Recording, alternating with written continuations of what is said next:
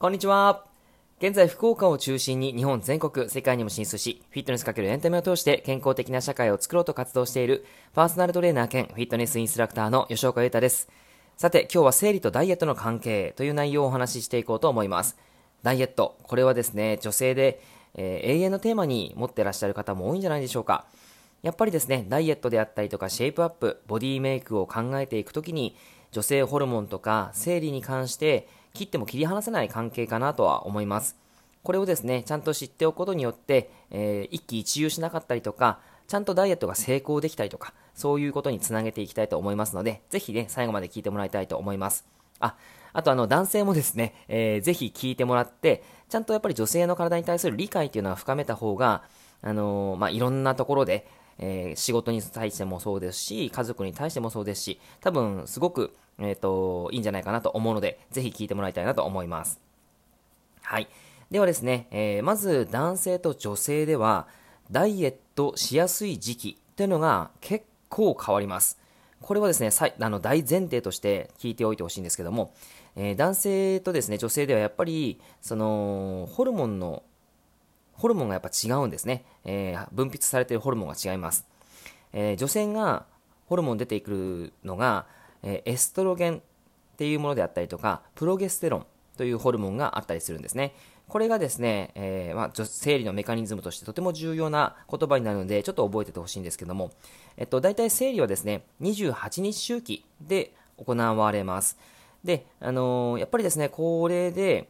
ダイエットの、僕はですね、運動指導していて、ダイエットしているときに、頑張ってるのに体重増えましたとかですね、体脂肪率が増えましたとかですね、そういった形で言ってくる女性の方っていらっしゃるんですけども、それはですね、女性ホルモンの関係、生理の関係で、どうしても落ちにくい時期があるので、それはしょうがないです。なので、そこに一喜一憂してしまうと、モチベーション自体が下がってしまうので、あんまりそこは気にしないでくださいっていうふうには言ってます。どういうことかっていうと、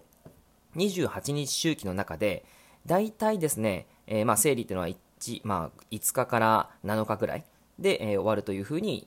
言われてます。僕はちょっとわからないんですけども、そういうふうになっている方が多いんじゃないかなと思います。で、その生理の、5日から7日間っていうのは、だいたいですね、気分けで言うと、ナーバス期って言って、ちょっと心の方でも起伏が激しかったりとか、やる気が出なかったりとか、そういう時が多いです。体としては、月経痛に悩まれている、生理痛ですね、悩まれている方もいらっしゃると思うんですけども、そういった形であったりとか、あと冷え性であったりとか、疲れやすいとかですね、そういうことがある時期です。で、ダイエットのですね、この時は体重が落ちにくいんですね。なので、この時はキープ期って僕は呼んだりしてるんですけども、体重落ちにくいので、この時になんとか頑張って体重を落とそうって思ってもなかなか落ちないです。それはホルモン的にそうなので、この時にですね、体重なかなか落ちませんっていう風に言っていると、やっぱりもったいないなっていう感じですね。とてもその時期があるということです。はい。で、次に卵胞期って言って、だいたい8日から12日。この期間が、入ってくるのが卵胞期というものなんですけども、この時はですね、好調期という風に気分けを分けています。心の方では前向きな心持ちになったりとか、あと行動的になったりとか、体に関すると不調からの解放だったりとか、すごく元気いっぱいだったりとか、そういう時期になってくるんですね。で、その時にダイエットっていうのは一番効率がよく燃焼しやすい時なんですね。ダイエット期としてはとっても優れている時期です。一番痩せやすい時期と言っても過言ではないですね。8日から12日、もしくは14日間とか、そんぐらいのところが非常に落ちやすい時期なので、この時に、頑張ってというか、この時に合わせて、そのダイエットプランを調整していくととてもいいです。はい。で、その卵胞期の次に排卵期というものがあるんですけども、だいたいこれはですね、13日から16日、17日ぐらいというふうに言われています。この時が、気分けとしては好調期から下り坂期というところに分けられるんですけども、前向きな状態からちょっと情緒不安定になりやすい時期だったりするんですよね。それはエストロゲンといって、卵胞ホルモンというふうに言われるんですけども、それが排卵することによって、ギュンとこう排卵のそのホルモンの分泌が下がってくるんですね。その時に合わせて心もやっぱり情緒不安定になりやすいです。これはホルモンの関係なので、自分がなんかどうとかはっていうわけではないので、そこは気にしないでください。はい。で、体としてはむくみが出てきたりとか、あと便秘になりやすかったりとか、そういう風な状態になってくるんですね。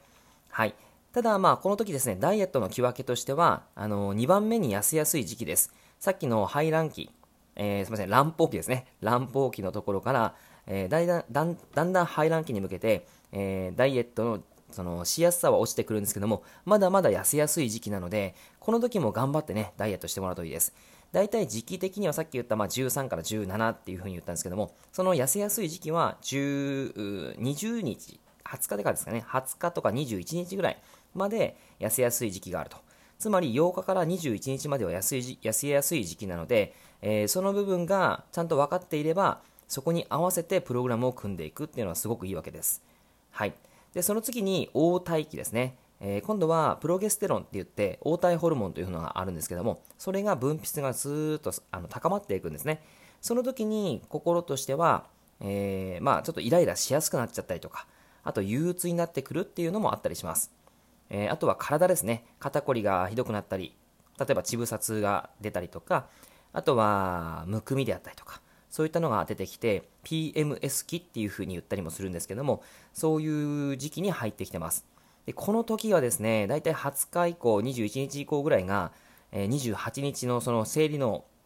来る時までちょっとですね、溜め込み期っていう状態になるんですよ。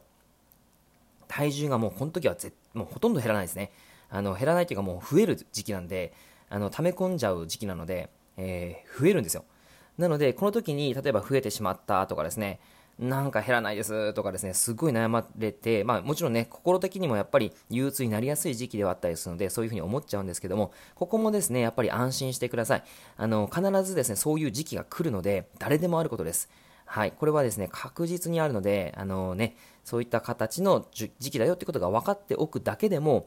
すごく心がほっとすると思います。はい。ぜひね、見ても、そういった形で、自分のその周期を見てもらえたら嬉しいなと思います。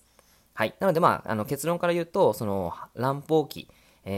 だいたい7日、8日ぐらいから21日ぐらいまでが痩せやすい時期なので、その時にちゃんとダイエットの、そのプランを組んでいきましょうということになりますね。ダイエットによって大切なことは、やっぱり自分にプレッシャーを与えすぎないということが重要なんですよ。やっぱり楽しくダイエットしないと、もうダイエットするのも嫌になってくるじゃないですか。なのでね、やっぱりこれがダイエットをやめてしまう原因であったりとか、リバウンドする原因になったりするので、そんな形でしっかりとその、気楽にというかやってもらえたらいいなと思います。食べちゃったとかですね、今その僕がやっている、フィットネスピースっていうのがあるんですけども、そのフィットネスピースの中で3キロダイエット部ですね、1ヶ月3キロダイエット部っていうのをやってます。これがですね、またすごく良くて、本当にですね、皆さん一緒に頑張ってるんですけども、もしですね、食べちゃったってなっちゃったら、そういう時期もあるよねみたいなみんなでなだめあったりですね、私も食べちゃいましたよとかですね、やったりとか、あとはなんかその禁酒頑張ってますとかですね、褒めてみたいな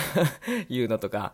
偉いとかですね、なんかいろいろとあったりするんですけど、めちゃめちゃなんか楽しいですね。なんかその空気感がとてもなんかこうアットホームな感じで、みんなでワイワイ楽しくやってるかなと思うんですけども、そんな形でですね、今ダイエット部の中で、みんなで目指す3キロダイエットやってるんですね。結構ですね、これが、またちょっとずつ続けていこうかなとは思ってるので、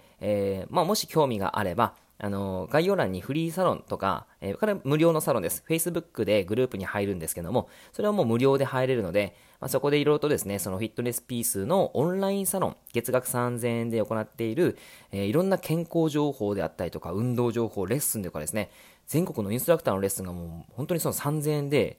もう毎日受けられるんで、すごいお得なんですけど、そういったものとかがあったり、ダイエット部ももちろんありますしね、そういったものの、フリーの無料のサロンなので、なんかいろいろとその健康上の情報とか、そういったのが発信されます。もう全部無料で見れるんで、ぜひね、よかったら登録してみてください。はい、そういったものをですね、やっぱりこうダイエットするにも楽しくやっていかないといけないというわけなので、そういう感じでなんかその生理周期とかも理解しながらちゃんとね、いいダイエットをしていってほしいなと思います。そうするとね、リバウンド率も下がりますから、ぜひぜひそういった形で、いい参考にしてもらえたら嬉しいなと思います。はい、というわけで今日は以上になります。聞いていただいてありがとうございました。ではではまた。